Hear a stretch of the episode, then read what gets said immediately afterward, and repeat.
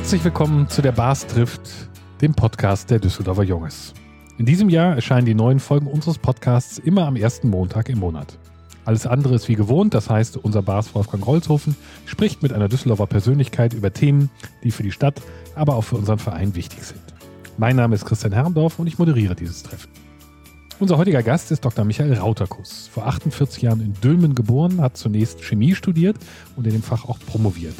Dann in Hamburg bei der Landesregierung im Umweltministerium gearbeitet und bei der Bezirksverwaltung, ist 2019 an den Niederrhein gegangen und erster Beigeordneter in Nettetal geworden.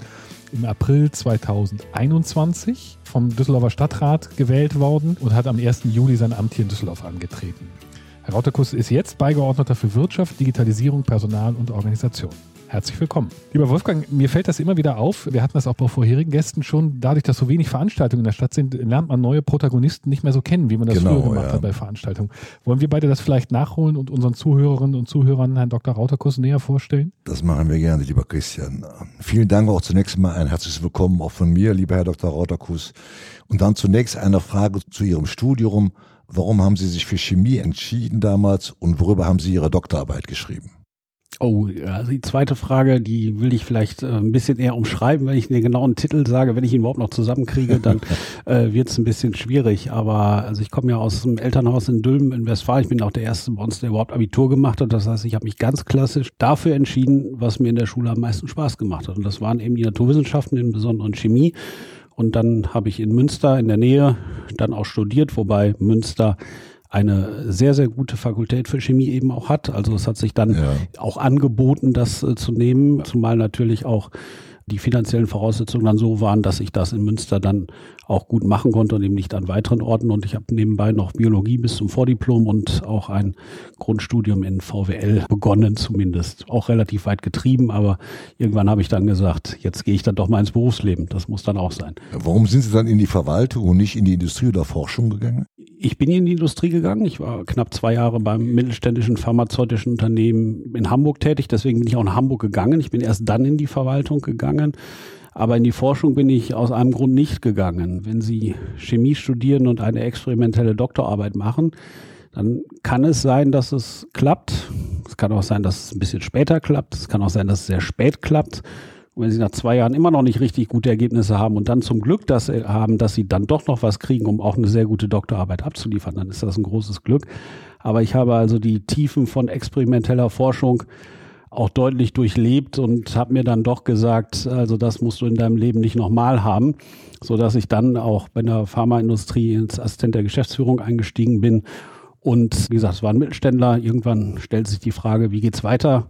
Die konnte dort nicht beantwortet werden. Und durch Zufall, ich hatte auch andere Bewerbungen noch laufen, ich hätte auch dort auch zum Zuge kommen können, aber habe ich dann die Stelle im Umweltministerium bekommen, im Bereich Öffentlichkeitsarbeit, weil ich immer auch schon viel geschrieben habe, publiziert habe und immer auch gerne erklärt habe, was man so als Chemiker macht, weil am Ende des Tages ist es wichtig, dass die Bürger einen verstehen. Weil da kommt auch das Geld dann her. Ja, klar. Was hat Sie 2019 bewegt, Hamburg zu verlassen und an den Niederrhein zu gehen? Also es war dann eine persönliche Entscheidung aufgrund der Lebensumstände mit meiner Frau, die aus Mönchengladbach stammt und äh, wir dann erst eine Fernbeziehung, dann eine Fernehe hatten. Und irgendwann stellt sich die Frage, was kommt als nächstes? Und wir haben die Frage dann relativ einvernehmlich, sind wir übereingekommen, dass es am meisten Sinn macht, wenn ich zurück nach NRW komme, dass das Nettetal dann geklappt hat, äh, dass die Bewerbung erfolgreich war. Das weiß man bei Bewerbungsverfahren manchmal nie. aber ich bin da sehr gerne hingegangen, habe auch gerne gearbeitet. Allerdings war die Verlockung, sich nach Düsseldorf dann zu bewerben, dann doch so groß, dass ich dort nicht widerstehen konnte. Was hat Sie gereizt, nach Düsseldorf zu gehen? Also zum einen kenne ich Düsseldorf, weil aus meinem Freundeskreis aus dem Studium sehr, sehr viele Leute nach Düsseldorf und Umgebung gezogen sind. Das heißt, ich bin hier hergezogen, habe auch meine Frau hier kennengelernt, bin oft da gewesen, habe in der Altstadt gefeiert zu Zeiten, als es weniger Probleme dort gab, zumindest wie ich es in Erinnerung habe. Ja. Man weiß ja nicht, ob es wirklich so war. Das ja. ist ja dann auch manchmal so im Das ist ja schon ein paar Jahre her wahrscheinlich. Das ist schon ein paar Jahre her, ja, genau. Deswegen hatte ich immer eine gewisse Beziehung dann auch zu Düsseldorf und insofern lag es dann nah, als die Bewerbung dann veröffentlicht wurde, dass ich meinen Hut in den Ring werfe. Sie sind nun Beigeordneter für Wirtschaft, Digitalisierung, Personal und Organisation. Ergibt sich aus der Reihenfolge der Ressorts auch deren Hierarchie? Nein, nein, nein. Das äh, muss man ganz deutlich sagen. Die Frage wurde mir ehrlicherweise sogar auch schon häufiger mal gestellt. Im Moment bin ich auch noch für den Bereich Bürgerservice zuständig, der gar nicht im Titel auftaucht, äh, also für das Einwohnermeldeamt, für Standesamt und für das Straßenverkehrsamt. Aber trauen können Sie nicht, oder doch? Ich könnte einen Kurs machen und dann kann ich das, ja. Aber ich gebe das Ressort voraussichtlich Mitte des Jahres dann ab und im Moment bin ich noch in der Einarbeitung und man muss sagen, ich habe ein bisschen größere Probleme, als mich zum Standesbeamten vorzubilden, die ich noch zu absolvieren habe. Das glauben wir Aber gerne. tendenziell ist das durchaus eine Option. Meine Frau fand es auch ganz charmant, die Idee. Also wer weiß. Ich glaube, das kann ich auch noch machen, auch wenn ich nicht mehr fürs Standesamt zuständig bin. Es gibt genügend Kollegen in der Verwaltung, die das nebenberuflich auch machen. Da Sie gerade schon gesagt haben, aus der Reihenfolge ergibt sich keine Hierarchie, wäre mein Eindruck, dass Digitalisierung auf jeden Fall eine hohe Priorität genießt. Das ist sicherlich richtig. Das hast du schon vorher auch, aber es kommt natürlich auch dabei an, wenn man jetzt nach einer Wahl die Ressorts umstrukturiert, auch ein gewisses Statement zu setzen. Und natürlich ist es auch so, man kann es immer sagen, digitalisiert zur Chefsache gemacht oder sonst was, aber man muss auch Personen haben und in dem Fall auch Beigeordnete, die sich auch intensiver damit beschäftigen, weil es nützt nichts, wenn was zur Chefsache gemacht wird und der Chef 24 Stunden am Tag für alles Zeit hat, aber nicht dafür. Das, das funktioniert eben nicht. Das heißt, die Tatsache, dass Digitalisierung jetzt stärker noch vorangetrieben werden soll, als es vorher war, ist, ist eine klare Entscheidung, die mit der Bildung dieses Ressorts zu tun hat. Das fand ich auch interessant bei meiner Entscheidung, meinen Hut in den Ring zu werfen, weil dafür war ich in Nettetal auch zuständig und vorher in Teilen zumindest auch in Hamburg. Insofern ist das sicherlich etwas, was jetzt ein bisschen mehr Fahrt aufnehmen soll, aufnehmen wird. Aber es wurde natürlich vorher auch schon gemacht. Also alles andere wäre jetzt. Äh, eine, eine Komponente, die nach, nach meinem Eindruck dazu kommt, ist das Online-Zugangsgesetz, das, glaube ich, im Laufe dieses Jahres mehr und mehr an Bedeutung gewinnen wird noch. Für alle Kommunen, aber natürlich dann auch für Düsseldorf. Können Sie kurz erklären, was sich dahinter verbirgt und was das dann auch praktisch bedeutet? Also das OZG soll ja zum Jahresende dann vollständig umgesetzt werden, dass also jeder Bürger den Online-Zugang zu diesen Verwaltungsdienstleistungen bekommt. Aber wenn man allein schon ein bisschen länger über das Wort nachdenkt, merkt man, dass es nur der Online-Zugang ist. Das heißt, ein ausfüllbares PDF, was ausgedruckt wird, gestempelt wird und per Hand durch die Behörde getragen wird, ist auch im Grunde schon Umsetzung des OZGs. Das heißt, das ist nicht unser Anspruch. Wir werden das OZG umsetzen, das ist gar keine Frage, aber unsere Überlegungen gehen darüber hinaus. Das heißt, Digitalisierung, deswegen heißt es auch Digitalisierung nicht IT, geht darüber hinaus, die Prozesse in den Blick zu nehmen, dass also von der Antragstellung, Klammer auf, vor Ort, nur wenn es sein muss, möglichst digital, Klammer zu, den ganzen Prozess so abzubilden, dass er digital laufen kann, bis hin zur elektronischen Aktenführung. Das muss es eigentlich sein, dass wir dort keine Medienbrüche haben, dass aber auch die Mitarbeiterinnen und Mitarbeiter entsprechend qualifiziert werden, dass sie diese Prozesse auch abbilden können. Und dann sind wir eigentlich bei der digitalen Verwaltung, bei der digitalen Vorgangsverfahren, wo wir hingehen können. Das OZG ist ein wichtiger Zwischenschritt, weil da zum ersten Mal auch der Gesetzgeber sich bekannt hat, dass es sowas wichtig ist. Aber dieser ganze OZG-Prozess, da könnte ich jetzt sehr lange drüber sprechen, wie der Bund und die Länder da die Kommunen auch, ich will nicht sagen im Stich gelassen haben, aber zumindest nicht so unterstützt haben, wie viele Kommunen sich das gewünscht hätten. Am Ende des Tages war es ein wichtiger Impuls. Den haben wir aufgenommen, den werden wir formal umsetzen, aber unsere Überlegungen gehen weit darüber hinaus. Können Sie da so einen Zeitraum beschreiben? Also was denken Sie, wann Sie so diese Ziele, die Sie gerade definiert haben, erreicht haben werden? Gar nicht. Das muss man einfach ganz deutlich sagen. Also in meiner vorigen Station in Hamburg hatten wir ein EU-Projekt mit Estland zusammen. Und es wird ja immer gesagt, Estland ist ganz weit vorne. Und wenn Sie mit den Kollegen mal sprechen, dann sagen die Ihnen heute auch, ja, das haben wir vor fünf bis zehn Jahren so gemacht. Heute würden wir ganz anders dran gehen. Das heißt, einen Endpunkt für Digitalisierung anzunehmen, ist allein schon die falsche Herangehensweise. Deswegen meine pointierte Antwort an dieser Stelle ganz klar. Das heißt, wir müssen uns auf den Weg machen. Wir müssen da, wie man so schön neudeutsch sagt, agil dran gehen. Das heißt, wir müssen immer wieder schauen, wie sind die neuesten technischen Entwicklungen, wie sind die neuesten gesellschaftlichen Anforderungen, sprich, gibt es dort neue Überlegungen, die wir mit einbeziehen können und dass es dann immer weitergeht, aufbauend von dem anderen. Und insofern ist die gesamte Digitalisierung immer als ein Prozess. Natürlich werden wir irgendwann und das nicht in allzu ferner Zukunft die elektronische Akte haben. Das ist ein System, so ähnlich wie man irgendwann ein E-Mail-Programm eingeführt hat oder mit Office arbeitet und so weiter. Das wird es sicherlich eben geben, diese Zwischenschritte. Aber auch danach werden die Überlegungen immer weitergehen. Verstehe. Ein wichtiger Aspekt der, der Digitalisierung ist ja auch der Zugang aller zu möglichst Hochgeschwindigkeitsinternet. Der Oberbürgermeister hat das im Wahlkampf Gigabit für alle genannt, dieses Versprechen. Wie weit ist Düsseldorf und was muss Düsseldorf vielleicht auch selber tun, um dieses Versprechen für alle hinzukriegen? Wenn ich Ihnen die Frage jetzt ganz im Detail beantworte, dann greife ich erstens dem Stadtrat vor, aber auch dem Oberbürgermeister. Insofern ist das wirklich etwas, was wir gerade intensiv in der Verwaltung diskutieren, wie wir das machen. Wir sind da ja an einigen Stellen schon so ein bisschen voran. Stand ja heute auch in der RP, zumindest in der Online-Ausgabe, was den 5G-Ausbau angeht, der ja eigenverantwortlich von den Telekommunikationsunternehmen betrieben wird. Daneben haben wir noch so ein paar Vorzeigeprojekte wie am Fürstenwall und solche Dinge. Das haben wir sicherlich. Wir haben aber auch eine intensive Kooperation, beispielsweise mit 1 und 1, die Gewerbegebiete anbinden wollen. Mit der Telekom haben wir das in vielen Bereichen.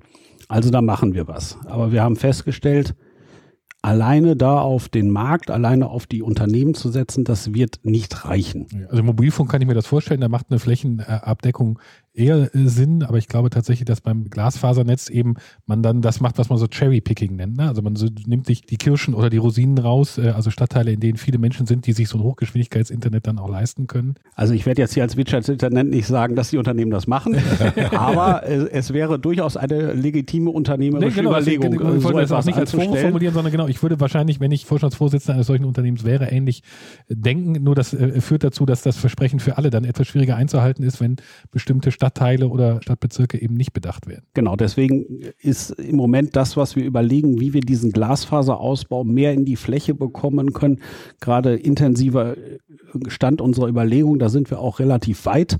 Und ich glaube, das wird nicht mehr allzu lange dauern, bis wir ihn da auch äh, zumindest äh, die Idee, mit äh, der der Oberbürgermeister, mit der ich an den Start gehen wollen, auch entsprechend präsentieren Okay, dann bleiben wir da vorsichtig gespannt. Da bleiben wir vorsichtig gespannt, aber es ist auch auf jeden Fall nicht mehr allzu lange, wo sie die Spannung aufrichten. okay, das. Wie spüre ich als Bürger im Alltag, dass die Düsseldorfer Verwaltung digitaler geworden ist? Ja, das ist interessant, diese Frage, weil es ist in der Vergangenheit, glaube ich, für den Bürger deutlich zu wenig spürbar geworden die Prozesse, die bei uns in der Verwaltung schon digital aufhören, sind sehr, sehr viele auch interne Prozesse.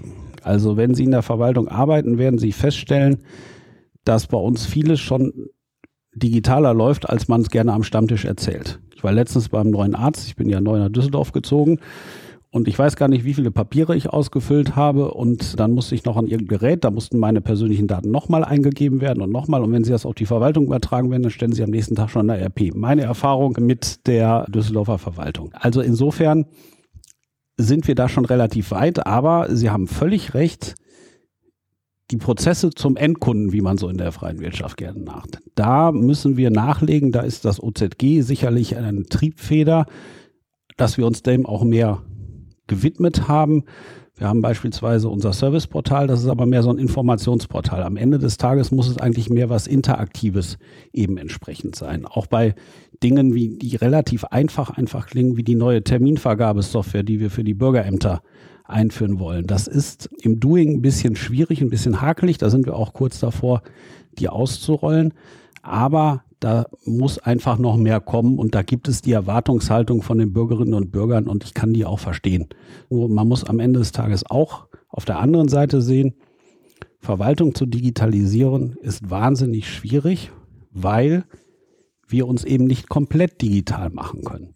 Wir müssen immer den Zugang für ältere Leute, für Sehbehinderte, für Leute, die nicht richtig gut hören können, aber auch für Leute, die das vielleicht auch nicht wollen diesen Zugang, den analogen Zugang müssen wir aufrechterhalten. Er ist vielleicht nicht der erste, sondern der erste ist dann der digitale, aber den brauchen wir. Und das ist eine Herausforderung, an denen schon große Unternehmen wie Quelle gescheitert sind. Das muss man ganz deutlich sagen. Also ich kann persönlich sagen, dass, ich, dass die digitale Pass- und Personalausweisverlängerung, die funktioniert. Die habe ich persönlich äh, schon erlebt. Bei welchen Amtsgängen würden Sie mir empfehlen, auf digitale Angebote zurückzugreifen, die ich vielleicht noch nicht kenne?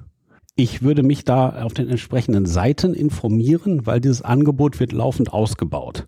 Und es gibt gerade im Bereich Bürgerservice einige, die können Sie Anwohnerparkausweise direkt einfach so nutzen. Bei anderen brauchen Sie aber die elektronische Identifizierung mit dem elektronischen Personalausweis.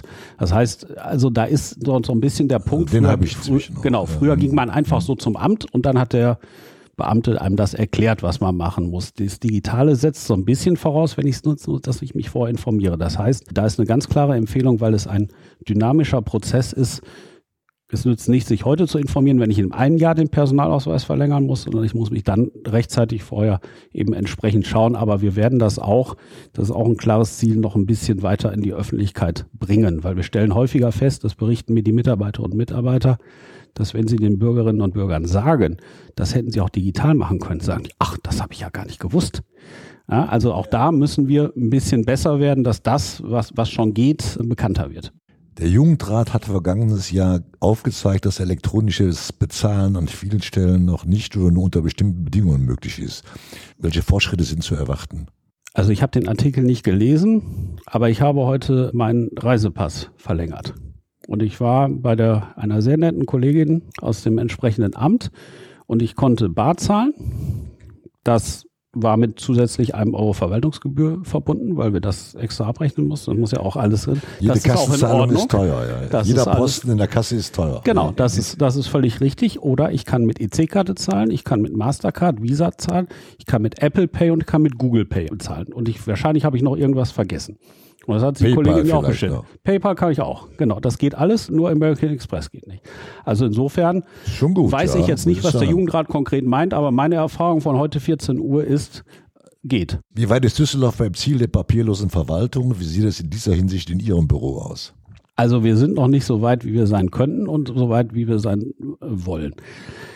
Aber das Problem an der Tatsache ist, dass wir hier über Priorisierung sprechen müssen. Wir können nicht an allen Stellen gleichzeitig anfangen. Und das ist so ein bisschen auch der Punkt, der mich in den ersten Monaten sehr stark beschäftigt hat, diese vielen losen Enden zu erfassen. Welche gibt es überhaupt? Und zu schauen, welche Enden gehören zu einem toten Projekt, was man nicht weiterverfolgen sollte, welche gehören zu einem lohnenden, wo gibt es Synergien, welche kann man miteinander verbinden. Das bedeutet, wir sind noch nicht so papierlos, wie wir sein wollten. Das Rückgrat der gesamten papierlosen Verwaltung ist die elektronische Akte. Die haben wir in Teilen schon ausgerollt, aber wir haben jetzt vor, und da werden wir sicherlich dann auch entsprechend im Ausschuss darüber berichten, dass dieses Projekt aufgestockt wird, mit mehr Dynamik versehen wird und insofern auch schneller verwaltungsweit umgesetzt wird. Weil das ist von der Entscheidung bis hin zur Veraktung der zentrale Prozess, den wir haben. Dass die Entscheidungsvorlage dargestellt wird, dann geht es die verschiedenen Stufen, die natürlich die Freigaben erteilen müssen, je nach Zuständigkeit und dann geht es in die Akte. Und das ist ja der klassische Papiervorgang, den man kennt in der Mappe. Der wird dann rumgetragen oder in die Post gepackt. Das, wenn dieser Vorgang wirklich elektronisch ist, dann haben wir sehr viel gewonnen und deswegen wird dieses Projekt eine sehr, sehr große Priorität intern haben, was nicht heißt, dass wir die anderen, die auch für den Bürger Bürger sind, dass wir die vernachlässigen wollen. Dann können Sie die Rollwägelchen dann einmotten wo die Akten immer rüber durchgeschoben werden. Ja. Wir können dann die Rollwägelchen einmotten. Ich glaube, es reicht am Anfang, wenn wir erstmal keine neuen anschauen. Okay. ich wollte nochmal auf die Haushaltsrede des Oberbürgermeisters zurückkommen. Da war nämlich neben dem Gigabit für alle, dem städtischen Engagement, noch ein weiterer Punkt, der mich hatte aufhorchen lassen. Er hat gesagt, auf eine wachsende Stadt kann man nicht mit einer schrumpfenden Verwaltung reagieren. Was heißt das für Sie praktisch als Personaldezernent? Also praktisch heißt das für mich, dass wir dem Thema vakante Stellen eine besondere Aufmerksamkeit widmen und das tun wir. Wir hatten ja auch bereits relativ kurz nach meinem Amtsantritt das auch entsprechend in der Presse und das nochmal nachgestellt, dass wir festgestellt haben, dass eigentlich die Zahl der unbesetzten Stellen deutlich gewachsen ist in den letzten Jahren. Sodass wir am Ende des Tages nicht Personal aufgebaut haben, sondern wir haben Vakanzen aufgebaut. Und da hat ehrlicherweise niemand was von. Das bringt es nicht, sondern es bringt nur etwas, wenn die Stellen, die wir für sinnvoll erachten, auch mit Personen besetzt werden können. Das ist der eine Punkt. Der andere Punkt ist, dass wir an dieser Stelle auch uns in gewisser Weise auch ehrlich machen müssen. Das heißt, wir haben einen Prozess gestartet, einmal zu schauen, was sind das denn für Stellen, die vakant sind. Da rede ich jetzt nicht von Rasenmäher, da will ich nicht falsch verstanden werden, aber auch mal nachzufragen, wenn eine Stelle länger vakant ist, viele Monate, teilweise Jahre, mal nachzufragen, liebes Fachamt XY, braucht ihr diese Stelle noch? Das heißt, wir setzen an vielen Punkten an, uns einerseits zu schauen, was brauchen wir, sowohl an Stellen, was brauchen wir dann auch für qualifizierte Mitarbeiter, dass wir irgendwann dahin kommen, dass diese Zahl der Vakanzen, und die ist viel zu hoch, gesenkt wird. Wir sind da besser geworden. Wir haben die Zahl der Vakanzen reduziert.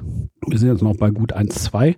Wir waren bei knapp 1,5 das Jahr davor. Das ist schon ganz ordentlich. Das ist jetzt noch nichts, wo wir uns jetzt für abfeiern. Also da müssen wir noch nachlegen. Da sind auch viele neue Projekte der Personalgewinnung in der Vorbereitung, sodass wir dort entsprechend ansitzen. Aber da müssen wir entsprechend ran. Und natürlich bedeutet diese Aussage des Oberbürgermeisters nicht, dass wir dort, wo wir effizienter, wo wir digitaler werden kann, das nicht auch wollen. Aber sie können, wenn sie neue Kitas eröffnen, wenn sie neue Schulen eröffnen, wenn die Stadt wächst, anzunehmen, dass wirklich die Gesamtzahl schrumpft in der Summe. Ordnungs- und Sicherheitsdienst, Friedhofsgärtner, Grünflächenmanagement, das muss alles händisch gemacht werden. Da werden Sie nach wie vor Personen brauchen. Das heißt, in der Gesamtsumme wird eine wachsende Stadt auch eine wachsende Verwaltung bedeuten. Inwiefern erschwert Ihnen der demografische Wandel dieses Projekt oder dieses Vorhaben, diese Vakanzen zu beseitigen? Also der demografische Wandel ist ja nichts, was vom Himmel fällt. Das ist ja schon seit Jahren bekannt. Und den haben wir natürlich auch. Das Problem beim demografischen Wandel ist gar nicht so sehr die, die Quantität, aber gerade wirklich die Qualität der Mitarbeiter. Weil Mitarbeiterinnen und Mitarbeiter, die über viele Jahre neben ihrem eigentlichen Studium, neben ihrer eigentlichen Ausbildung das Fachwissen in der Verwaltung akquiriert haben, die können sie nicht so leicht ersetzen. Das heißt, so ein bisschen war es so wie bei bei alten Bäumen. Da können Sie auch sagen, der haben wir so und so viel Nachpflanzung, aber bis die sozusagen ihre volle Kraft entfaltet haben, das dauert halt ein paar Jahre. Ne? Und insofern macht uns das an der Stelle schon zu schaffen. Das heißt, wir müssen uns dem stellen, was wir beispielsweise gemacht haben, indem wir in Ausbildung sehr stark investiert haben. Wir haben jetzt über 500 Ausbildungsplätze zum ersten Mal in diesem Jahr, die wir anbieten können. Das ist also eine wirklich ganz, ganz tolle Summe. Sie müssen sich vorstellen, wir haben gute 10.000 Planstellen. Wenn Sie das mal in Relation setzen, das ist schon wirklich richtig viel. Wir sind dabei, duale Studiengänge auszuführen und wir merken gerade bei jungen Leuten, wo auch so ein bisschen so eine neue Generation rankommt, die nicht nur aufs Geld guckt. Wir haben ja jahrelang immer die Diskussion gehabt, der öffentliche zahlt zu wenig, zahlt einfach mehr, dann kommen die Leute. Das ist ja nicht so. Es funktioniert so nicht, sondern man muss auch ein bisschen, ein bisschen Passion mitbringen für die eigene Stadt, dass man sie gestalten will. Wenn man dann in diese Bereiche investiert, da sind wir auf dem richtigen Weg. Die richtigen Fachkräfte aus der freien Wirtschaft abzuwerben, ist nach wie vor eine sehr, sehr hervorragende, sehr, sehr wichtige Aufgabe, eine sehr große Herausforderung vor allen Dingen da fällt es uns in der Tat schwer, mit dem Tarifvertrag, mit dem Beamtenrecht dort so ein bisschen Schlagkraft zu erweitern. Deswegen setzen wir ganz stark auf unsere Nachwuchskräfte. Und die anderen Aktivitäten forcieren wir auch. Wir wollen eine neue Kampagne sozusagen, die deutlicher macht, wo die Vorteile, wo das Schöne des öffentlichen Dienstes liegt. Also da sind wir dran. Da Worin können, Sie, können Sie auch viele genau, wir Dinge. Können, können hier schon mit der Werbung anfangen. Ja, also ich glaube ganz ehrlich, wenn wir das ausrollen und das soll so gegen Mitte des Jahres sein, wenn das jetzt das Projekt so läuft, wie es dann, die, ich habe die Zwischenergebnisse gesehen, ich bin da wirklich sehr von angetan, was die Kolleginnen und Kollegen da im Hauptamt bislang gemacht haben. Also das ist schon ganz gut, aber da müssen wir auf allen Kanälen dort agieren. Wie würden Sie den Wirtschaftsstandort Düsseldorf beschreiben? Welche Stärken und welche Schwerpunkte hat er? Also Düsseldorf ist ein sehr vielfältiger Wirtschaftsstandort. Uns zeichnet es aber aus, dass wir sehr oft wegen der Flächenknappheit keine großen Produktionsstätten haben und keine großflächigen Ansiedlungen. Das, das können wir nicht. Wir brauchen gar nicht an Logistik zu denken, sondern eben an auch andere große Produktionsstätten. Das heißt, Düsseldorf ist ein klassischer Standort für die Headquarters. Waren wir immer schon als Schreibtisch des Ruhrgebiets. Wir sind die attraktives, hochqualifiziertes Personal haben als wachsende, als schöne Stadt hier am Rhein, die auch sozusagen das abrundet, wenn man das Büro verlässt oder mal vom Homeoffice vor die Tür tritt, dass man dort auch eben Lebensqualität hat. Da sind wir eben entsprechend stark in den Bereichen. Und wir haben natürlich so ein paar einzelne Schwerpunkte, die wir da haben. Natürlich kann man an Telekommunikation eben entsprechend denken. Wir sind aber auch im Bereich äh, Medizintechnik äh, sind wir gut und viele andere Bereiche fallen da ein. Das heißt, die Vielfältigkeit macht es auf der einen Seite aus. Auf der anderen Seite wo wir einen ganz starken Schwerpunkt auch in der Wirtschaftsförderung im Moment drauflegen, ist, ist, ist der Bereich Start-up und Start-up-Förderung und diese Begleitung der Akzelerationsphase, dass wir eben auch jungen Leuten hier in Düsseldorf die Chance geben, dass wir nicht sagen, ja, wenn ihr was gründen wollt, geht doch nach Berlin oder München. Wir sagen das natürlich nicht aktiv, aber sozusagen implizit, dass man hier wirklich auch ein Umfeld schafft für die Entwicklung von unternehmerischen Initiativen, von unternehmerischen Ideen, mit der Vernetzung mit der Stadtgesellschaft auch. Da sind wir immer im engen Austausch mit Handwerkskammer und IHK. Also da sind wir sehr aktiv am Standort, aber da sind wir nicht alleine als Stadt. Da sind wir, der Bereich Wirtschaftsförderung ist in der Stadtverwaltung immer sehr aktiv und präsent, aber von der Manpower ist er meistens immer relativ übersichtlich, weil wir eben immer im Netzwerk dort agieren. Und da ist ein sehr lebendiger Austausch eben. Also wenn es da Ideen gibt, dann bekomme ich die oder ich gebe die entsprechend weiter, sodass man dort immer dieses Ohr auch an der Unternehmerschaft hat. Welche Schwerpunkte muss demnach die Wirtschaftsförderung setzen? Also wir müssen darauf setzen, dass wir ein Unternehmens ein gründerfreundliches Klima hier entsprechend schaffen. Ich sage immer, es ist wesentlich leichter auch in der Politik darüber zu diskutieren, wie man Geld ausgibt. Aber das ist einfach davon anzunehmen, der Strom kommt nicht aus der Steckdose, das Geld liegt nicht auf der Bank. Das heißt, über die Einnahmeseite zu sprechen, ist viel, viel schwieriger.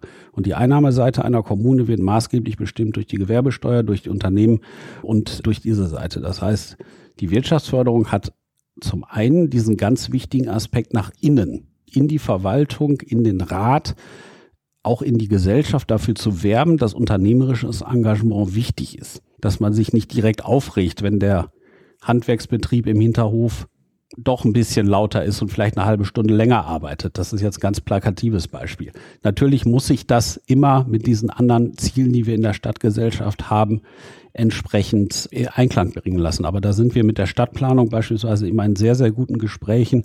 Beispielsweise, dass, dass das Hafengebiet unangetastet bleibt, dass die, wir wirklich die Flächen, die wir haben für richtige Gewerbegebiete, ich rede jetzt nicht von Bürostandorten, sondern für Gewerbe- und Industriegebiete, dass die eben auch Berücksichtigung finden, dass sie dort auch zur Verfügung stehen für Unternehmensansiedlung. Also da haben wir einen ganz engen Part, um eben dafür zu werben, dass dieser Teil der Stadtgesellschaft da, wo auch am Ende des Tages das Geld, was wir für all die ganzen Dinge, die wir brauchen, um Düsseldorf auch lebenswert zu halten, dass wir diesen Part nicht vergessen und dass dieser Part auch gestärkt wird und sich auch willkommen fühlt am Standort. Ja, also gerade wenn man an internationale Verflechtungen auch denkt. Was muss man den Unternehmen bieten, dass sie nach Düsseldorf kommen? Muss was Besonderes, besondere Anreize geben oder?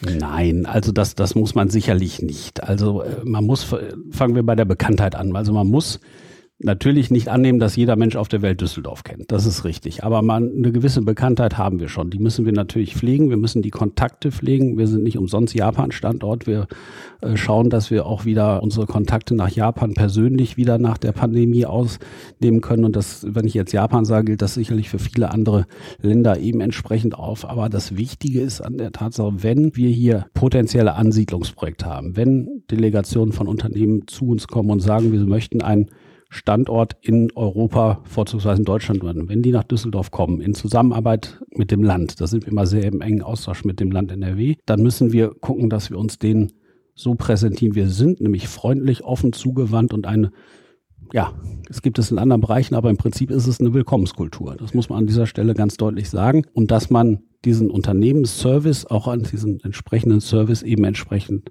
begreift, dass man ansprechbar ist, dass man versucht, Hürden abzubauen, damit Ansiedlungen eben gelingen. Ja, da sind wir ja schon wieder fast am Ende ja. unseres Posts. Jetzt kommt die berühmte Fragerunde von Christian Herrendorf. Die Runde heißt schnelle Fragen, schnelle Antworten und funktioniert nach einem ganz einfachen Prinzip. Sie kriegen eine Frage, zwei Antwortmöglichkeiten, dürfen eine von beiden nehmen, beide nehmen oder sich eine neue Antwort ausdenken. Also die volle Breite der Möglichkeiten. Welches soziale Netzwerk ist Ihnen am liebsten? Facebook oder LinkedIn? Ich benutze aktuell nur Facebook. Ich wurde aber schon darauf hingewiesen, dass ich gerade in meiner neuen Funktion dringend auf LinkedIn auch muss. Und insofern berichte ich beim nächsten Mal. Haben Sie zwei? Genau, ich berichte nächstes Mal über die Erfahrung. Sehr gut. Sind Sie eher der Typ Apple oder der Typ Android? Ich bewege mich gerade von Android hin zu Apple, weil ich in den letzten Jahren dann immer das Diensthandy auch von Apple hatte. Ich hatte vorher und ich habe immer noch privat ein, ein Android-Handy. Das wird jetzt aber demnächst abgeschaltet und zusammengeführt, damit auch ganz im Sinne von effizienter IT-Nutzung da nur ein System bei mir Kein, zum Einsatz kommt. Keine Problematik auftritt. Genau. Wie kommunizieren Sie lieber? Mit einem kurzen Anruf oder einer kurzen WhatsApp? Normalerweise rufe ich lieber an. Ja, also da bin ich eigentlich noch ganz klassisch unterwegs und wenn es sein muss, natürlich auch eine WhatsApp, gar keine Frage, aber ich habe festgestellt, gerade viele Kleinigkeiten, wenn der Sachverhalt nicht ganz klar ist und man sich wirklich dran hält und weiß, wen man anruft, dass man auch weiß, man kann ein kurzes Gespräch führen, dann äh, lohnt es sich. Was ist Ihr Lieblingsclub in Hamburg, der HSV oder St. Pauli? Der HSV. Was ist Ihr Ausflugstipp für den Niederrhein? Die Krickenbecker Seen oder der Mammutbaumpark, den ich äh, in der Vorbereitung auf dieses Gespräch erst entdeckt habe? Ja, ich würde die Seen vorschlagen. Es liegt aber auch daran, weil ich die besser kenne. Also das muss man schon deutlich sagen, weil sie sind auch ein bisschen vielfältiger. Ne? Es sind ja zwölf Seen in Nettetal. Also insofern kann ich das wirklich nur empfehlen. Wirklich sehr, sehr schön. Geben wir allen Düsseldorfern weiter, weil das ist in Düsseldorf tatsächlich wenig bekannt, muss ich immer wieder feststellen. Ich kannte den Park auch nicht. Nee, genau, das ist ein Mammutbaumpark, also nur wenige Kilometer von Düsseldorf entfernt gibt, wusste ich nicht. Und wie, wie schön die Seen ist, äh, auch nicht. Äh, wir nehmen beides mit, aber mit ihrer persönlichen Empfehlung die Seen als erstes. Das stimmt. Und wenn man keine Zeit hat, kann man aber trotzdem am Rhein entlang gehen, das ist auch sehr schön. Okay. Vielen Dank. Liebe Hörerinnen und Hörer, damit sind wir schon am Ende unserer heutigen Folge angekommen. Ich danke ganz herzlich unserem Gast Dr. Michael Rauterkus, unserem Moderator Christian Herrndorf, unserem Produzenten Thorsten Runte vom Podcast Studio NRW sowie dem Ideengeber Ludolf Schulte und Vizebass Sebastian Juli, dem Interpreten des Jungesliedes Mario Velvo. Alle Folgen unseres Podcasts und mehr Infos zu unserem Verein findet ihr auf www.düsseldorferjunges.de auf der vierten Kachel und auf unserer Facebook-Seite und jetzt wie immer Mats ab das Jungeslied. Nirgends ob die schöne Welt mich das Leben so gefällt, als wo ich min Heimat fand, als ne Düsseldorfer Jung, als wo ich min Heimat fand als ne Düsseldorfer Jung. Hell strahlt goldne Sonne schien über unsere schöne Ring, wo ich froh mi Lädsche sang, als ne Düsseldorfer Jung, wo ich froh mi Lädsche sang als ne Düsseldorfer Jung.